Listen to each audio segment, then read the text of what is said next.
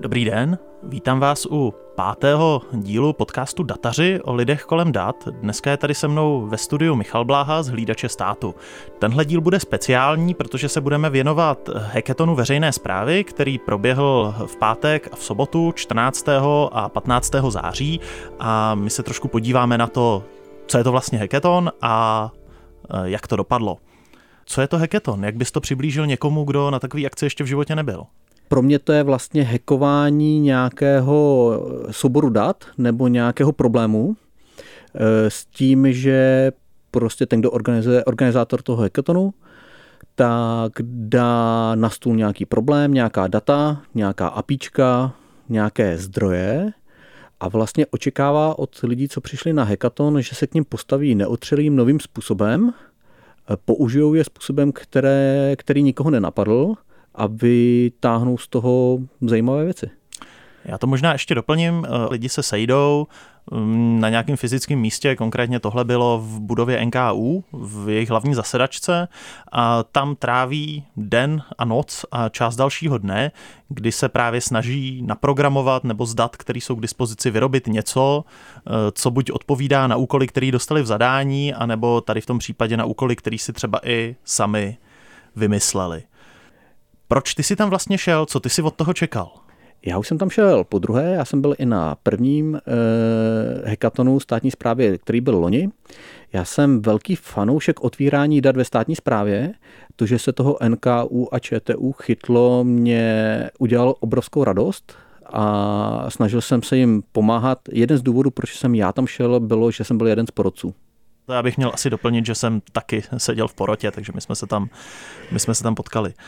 Eh, co jsi od toho čekal? Co, co jsi myslel, že tam zažiješ nebo uvidíš? Já jsem měl dvě, tři očekávání nebo zvědavý na dvě, tři věci. První věc, jak se k tomu postaví státní úřady. Eh, jestli přinesou existující datasety, jestli přinesou něco unikátního, eh, jakým způsobem, jakou, jakým způsobem dají podporu k těm datům, protože někdy interpretace těch dat je to nejdůležitější, co je potřeba k těm datům znát.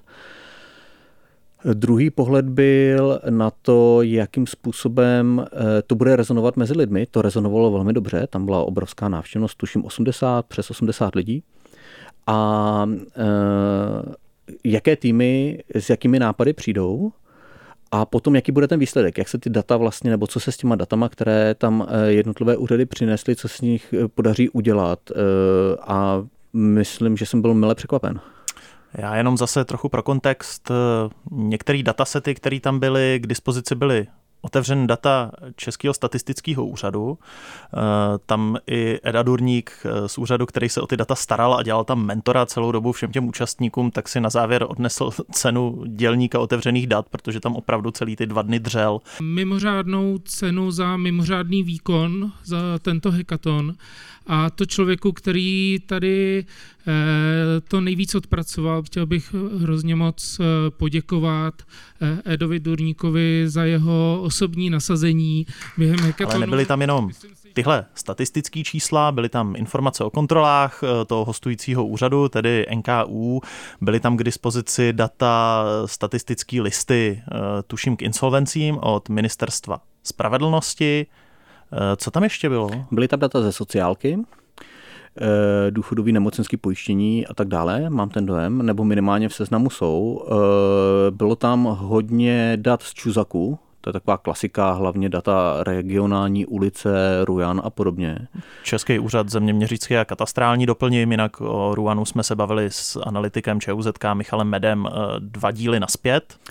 Tentokrát tam, byl i, tentokrát tam bylo i ministerstvo financí s Aresem, což byla jedna ze storek loňského ročníku, kdy to tam nebylo a přinesl tam někdo úplně cizí z ulice na flešce. Jenom, jenom pro posluchače, co je to ten ARES? ARES je administrativní rejstřík ekonomických subjektů, je to vlastně kombinace obchodního rejstříku a živnostenského rejstříku daný dohromady, eh, vlastně registr, který umožní ověřit, jestli daná, daný ekonomický subjekt existuje a nějaké základní informace o něm. To jsme tak nějak popsali ty data, jinak probíhalo to standardně. V pátek se všichni sešli, někdy v odpoledních hodinách proběhly krátké prezentace, kdy zástupci jednotlivých úřadů, který na místo přinesli data, tak je odprezentovali, naznačili, co by se s nima dalo dělat, pak si účastníci dávali dohromady týmy, těch týmů letos vzniklo tuším 14, z toho asi dva nebo tři po cestě odpadly, ale zbytek dokončil ten svůj projekt. No a pak už následovalo vlastně hackování, programování přes noc a až do druhého dne, kdy právě v šestce skončilo a následovalo nějaký zhodnocení a vyhlášení vítězů. Naplnil ten hackathon tvoje očekávání? Proč ty jsi tam šel? Uh, naplnil. Já myslím, že je to super a že je skvělé, že se koná a bylo by skvělé, kdyby se jich konalo i více, klidně specializované na některé oblasti. Uh, já doufám, že nejenom tenhle hackathon, ale i další víc ukážou státu, že se vyplácí data otvírat, protože potom stát zjistí, že externí subjekty s těmi daty dokážou udělat neuvěřitelné věci a pomoct zpátky státu. Do jim dostanou třeba analýzy nebo pohled na ty data takové, které státu umožní lepší rozhodování.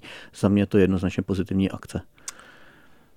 Možná trošku na kritickou notu. Eh, ty hackathony obecně jsou často kritizovaný, že to, co tam vznikne, takže to třeba není úplně dodělaný, ty aplikace, že to často úplně nefunguje a hlavně potom, co ten hackathon skončí, tak o tu aplikaci už se třeba nikdo ani nestará, to znamená, že ji nerozvíjí. Eh, vidíš tohle jako problém, nebo ten hackathon má třeba i jiný smysl, než jenom vytvořit nějakou konkrétní aplikaci?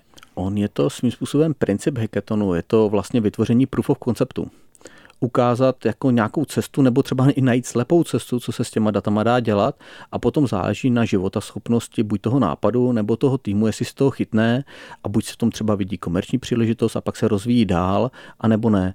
Takže za mě to je mm, běžný důsledek hackathonu a pro mě to není negativní věc. Já to opravdu vidím jako rychlý proof of concept, co se s datama dá dělat.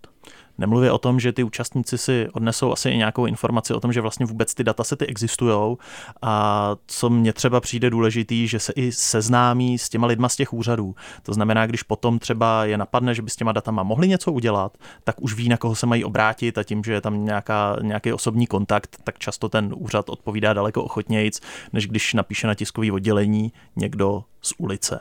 Člověk se tak třeba může osobně zeptat národního koordinátora otevřených dat Michala Kubáně, co stát pro otevřená data v nejbližších dnech chystá. Asi největší akce tohoto podzimu z pohledu otevřených dat a veřejné zprávy bude 2. listopadu, kdy budeme dělat výroční eh, konferenci k otevřeným datům, eh, která bude 2. listopadu v Národní technické knihovně. A budeme mít tam dva zahraniční hosty, jednu eh, paní z Německa, která bude mluvit o kvalitě otevřených dat a jak zajišťovat zlepšovat kvalitu otevřených dat pro využíva, lepší využívání otevřených dat a Následně tam budeme mít eh, pána z eh, Publication Office eh, z Evropské komise, který bude povídat o tom, jak se na unijní úrovni propojují data, a bude se zabývat obecně otevřenými propojenými daty.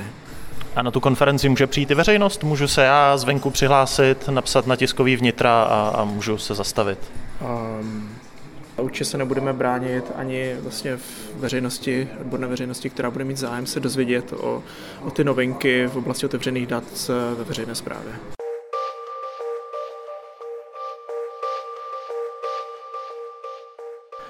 Co se týče letošních vítězů, Zajímavý to bylo tím, že vlastně na prvních dvou místech, na prvních dvou příčkách se umístily týmy přímo z hostujícího úřadu, z NKU, jestli se nepletu, že jo? Je to tak, ale eh, na naši obranu my jsme o tom nevěděli. My, když jsme vyhodnocovali vítěze, tak jsme vůbec netušili, které týmy, jak jsou složeny, eh, odkud ty lidi jsou eh, a koukali jsme na to skutečně odborně potom, jak se nám ty projekty jevily, jak nám přišly užitečné nebo zajímavé. Na tom prvním místě byl eh, projekt, eh, který srovnával zadlužení obcí. Eh, z těch všech aplikací, které tam vznikly, tak tady ten projekt vlastně používal jenom jednu nebo dvě datové sady. Proč on vyhrál? No, někdy méně více. Jeden z hlavních důvodů, proč vyhrál, kterou jsme měli v rámci diskuze mezi porodci, bylo, že oni dokázali ty data velmi dobře interpretovat. Data, která nejsou snadno interpretovatelná, tak je interpretovali a srozumitelným způsobem prezentovali. Třeba druhý projekt, který byl Sobec, na druhém místě, tak ten srovnával podstatně větší množství datasetů mezi obcemi, to byl trochu podobný projekt, ale ty data nějak neinterpretoval. Byla to vlastně jakoby, mm, bylo to čisté srovnání, zatímco eh, ta zadluženost obcí, tam eh, si ty data interpretovali, docházelo tam k dobrému srovnání a bylo to okamžitě to byla mnohem užitečnější aplikace. Ještě pro posluchače doplním, že všechny ty aplikace najdete online na hackujstát.cz. Ty, jelikož máš hodně zkušeností z privátního sektoru, jakožto majitel vývojářské firmy, hackathony jako náborový akce pořádá velká část IT firm. Eh, vidíš ty nějaký rozdíl mezi tím, když ten hackathon uspořádá soukromá firma a když ho uspořádá takhle stát, veřejný sektor? To je otázka, pokud je hackathon eh, nějakou firmou organizovaný primárně jako HR akce, tak eh, to ono se to na tom pozná velmi často. Eh, ta akce nebývá tak eh, atraktivní nebo tak zajímavá. Eh, ten rozdíl vidím u státu. Stát na to nepohlíží jako na to, eh, aby si vybral lidi, kteří něco zajímavého naprogramovali. Spíš to vnímám jako získávání zkušeností, jak na straně státu, s tím, co se s datama dá dělat a jak komunikovat s veřejností, tak současně s veřejností. Jak veřejnost může poznat ty lidi, kteří v té státní správě jsou. Ty osobní kontakty, přesně jak si říkal, jsou strašně důležitý. A dojde tam prostě k vzájemnému poznávání a uvolnění vztahu. A to je určitě dobrý, protože navenek se státní zpráva tváří strašně uzavřeně a nepřístupně. A tohle to ji otvírá.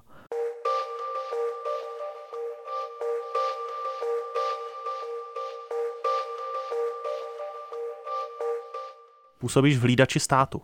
Co dělá hlídač státu? Hlídač státu je projekt, který se snaží zvýšit transparentnost českého státu. To je takový ten úplně nej, eh, nejvíc eh, pohled z výšky.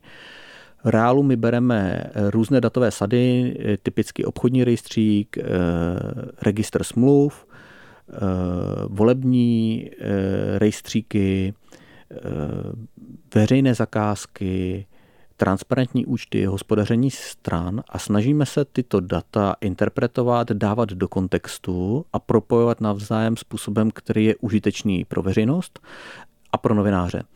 Dám příklad – když eh, se zajímáte o konkrétní smlouvu, kterou například uzavřela vaše obec, tak tu smlouvu najdete v registru smluv a nic víc, nic víc v ní v registru smluv není. Když tu smlouvu najdete na hlídači státu, tak vám k ní dáme kontext toho, jaká firma eh, tu smlouvu dodává, jak ta firma obchoduje se státem, ať už s tímto konkrétním úřadem nebo s ostatními úřady, zda některý majitel té firmy není politik, nebo nemá nějaký vztah k politice, nebo nesponzoroval politickou stranu a tak dále a tak dále. Takže snažíme se všechny ty informace propojit do jednoho celku a vždycky ukázat v kontextu.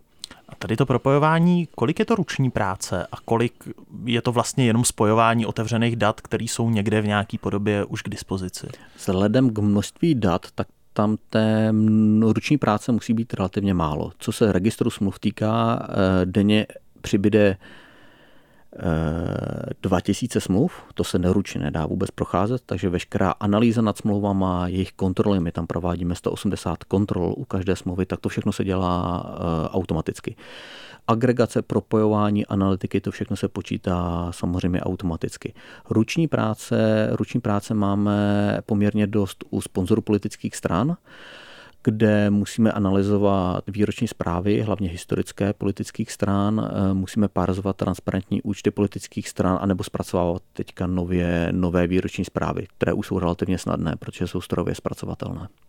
Kolik lidí na tom pracuje? Kolik lidí to programuje, kromě tebe? Protože jsem pochopil, že ty to vlastně vyvíjíš z velké části sám. Eh, v drtivé většině všechno programuju já. Samozřejmě mám pár pomocníků, kteří mi pomáhají s některými částmi. Například jeden z kolegů mi pomáhá s parzováním eh, transparentních účtů nebo Jenom. s měřením dostupnosti webových stránek a podobně. Co je toto parzování? Začnu malinko ze široká. Politické strany mají povinnost zobrazovat pohyby na transparentních účtech. Transparentní účty jsou běžný, je to jeden z eh, produktů eh, českých bank, takže když přijete do banky, řeknete, chci transparentní účet, tak banka vám ho dá. Ten transparentní účet vypadá tak, takže vlezete na webovou stránku a tam vidíte seznam položek, které, nebo pohybů na tom účtě, které proběhly. Bohužel banky odmítají tato data dát eh, dostupná ve strojově čitelné formě, třeba v XML nebo CSV, takže nám nezbývá nic jiného, než se tvářit jako běžný člověk, jako prohlížeč, načteme tu stránku a vydolujeme ty data ven což je eh, někdy náročnější, protože za prvé se ty stránky mění, banky redesignují a za druhé každá banka to má jinak. Takže je tam poměrně dost ruční práce. Napadne tě nějaká konkrétní kauza, která díky hlídači se podařila odhalit? Těch kauz jsou několik stovek, poměrně hodně jich prošlo i českým rozhlasem, za co jsme velmi rádi. Asi největší z hlediska objemu a dosahu je kauza zpětných bonusů v nemocnicích, která je ve velikosti několika miliard korun ročně a běží kolem toho poměrně hodně trestních oznámení a um, velkých sporů. Můžeš jenom přiblížit, čeho se to týkalo? Je to, velmi, je to v praxi velmi jednoduché. Představte si, že jste nemocnice, nakoupíte léky za 100 milionů korun. Eh, fakturu na 100 milionů korun dáte pojišťovně a pojišťovna vám 100 milionů korun proplatí. Za tři měsíce přijde dodavatel léku a řekne, protože jste objednali hodně léků, my vám dáme zpětný bonus 30 milionů korun. Takže eh, nemocnice inkasuje 30 milionů korun. O těchto 30 milionech ale už té pojišťovně nic neřekne. To znamená, že pojišťovna zaplatila o 30 milionů korun víc, než kolik ve skutečnosti ty léky stály a co se děje s těmi 30 miliony v rámci hospodaření nemocnice je velmi individuální v každé nemocnici a je to ve velikém šeru. Tyto smlouvy jsou velmi utajované, dlouho se o nich nevědělo od roku 2013 na ně upozorňovalo NKU, ale teprve v okamžiku, kdy se několik těchto smluv nezačerněných objevilo v registru smluv, tak vlastně celá ta kauza se pohla dál a začali to řešit i politici a ministerstvo zdravotnictví. To znamená, že se to dalo do pohybu teprve ve chvíli, kdy někdo udělal chybu a zapomněl začernit položky Přesně ve smlouvě. Tak. Přesně tak, víceméně šlo o chybu, ta smlouva byla velmi rychle stažena z registru smluv, ale protože všichni, co zpracujeme s registrem smluv, tak e, ty smlouvy tam zálohujeme, tak samozřejmě zůstala veřejná a nepodařilo se jí skrýt. Hlídač smluv ale nedělá jenom smlouvy, ty třeba i sleduješ, e, jak rychle odpovídají různé státní weby. Proč, proč to? Proč, jak tenhle ten projekt vzniknul? Tenhle projekt má eh, zvláštní pozadí, ten vznikl poměrně záhy po vzniku hlídače státu. Eh, původně se to jmenovalo hlídač EET a vzniklo to vlastně jako hlídač EET. Před spuštěním EET bylo eh, v rámci vývářské komunity poměrně velké halo s tím, že to rozhraní odpovídá pomalu a jak to ten stát zvládne a podobně. A já jsem prostě napsal eh, robota, který se tvářil jako běžná pokladna, která do toho rozhraní EET posílá nulové účtenky a měřím, jak rychle mi to rozhraní odpoví. A eh, ono to zbudilo poměrně velký ohlas, přibližně rok to takhle běželo ale po roce jsem si řekl, že to není ono, že stát neprovozuje jenom EET, provozuje stovky tisíce dalších služeb, takže jsem identifikoval nějakých 180-200 služeb, které každou minutu kontrolujeme, jak rychle odpovídají a tyhle ty informace zobrazujeme přehledně v grafech na hlídači státu. A co to o státní správě vypovídá? Co se takhle vlastně daří zjistit? Ono se dá, eh, velmi rychle se z toho poznalo, že nezáleží na ceně systému, eh, že naopak tam někdy byla nepřímá umíra, čím dražší systém, tím pomalejš odpovídal. Eh, druhá věc je, že se ukázalo, že státní zpráva vůbec není zvyklá na to, že někdo tímto způsobem jakoby kontroluje nebo hlídá. Takže na to reagovala různým způsobem, někdy trošku hnibivě, někdy pozitivně, ale podařilo se nám několik služeb podstatně zrychlit. Asi největší úspěch je NEN, což je jeden z velkých IT ehm, projektů. NEN, NEN je národní ekonomický nástroj, nástroj tuším, že to má jo. tuto zkratku. Je to prostě e, nástroj na řízení veřejných zakázek od MMR, který stál asi 800 milionů korun a je zcela nepoužitelný. A tento nástroj, na ten si dlouhodobě všechny úřady a firmy, které ho byly nuceny používat, stěžovali, že je velmi pomalý. My jsme naším měřením velmi rychle zjistili, že běžná průměrná odpověď tohoto serveru je kolem 10-12 sekund na což jeden je, požadavek. Což je ve srovnání s tím, jak to na internetu funguje? Asi tak 100 násobek běžného času. Eh, běžné pravidlo na internetu zní, pokud vám stránka neodpoví do minuty, tak uh, uživatel je nervózní a začne mačkat na reload. Do vteřiny, ne do minuty. Uh, omlouvám se do vteřiny. Jo. Samozřejmě do vteřiny. A my jsme dokonce kvůli NENu museli e, upravit škálu, kterou ukazujeme a z tmavě červené udělat ještě tmavě červenou, protože jsme nepředpokládali, že by nějaká státní služba odpovídala takhle pomalu.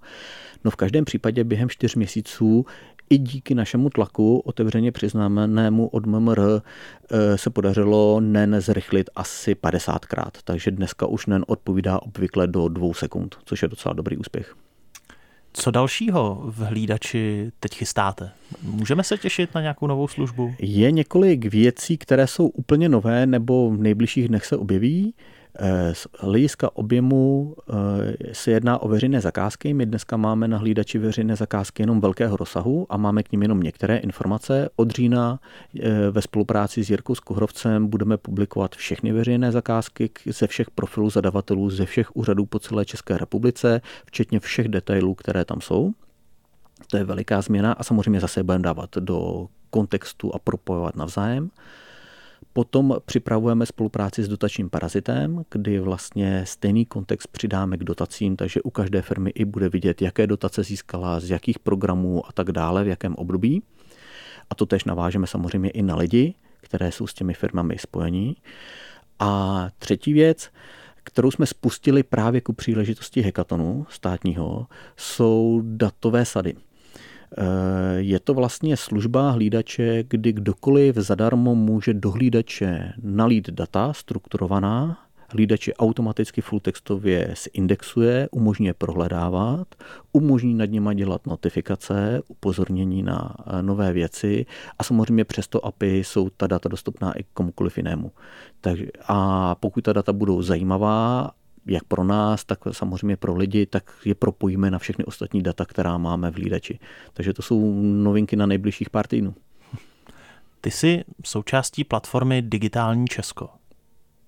Nebo tak nejseš? bych to nenazval. Digitální Česko je vlastně projekt českého státu na digitalizaci českého státu. Jo. A ty se na tom nějak podílíš? Já se na tom podílím, já na poloviční úvazek pracuji pro ministerstvo vnitra v rámci týmu, který pracuje na digitálním Česku. A co se tam má stát? Co je, co je cílem tady toho projektu?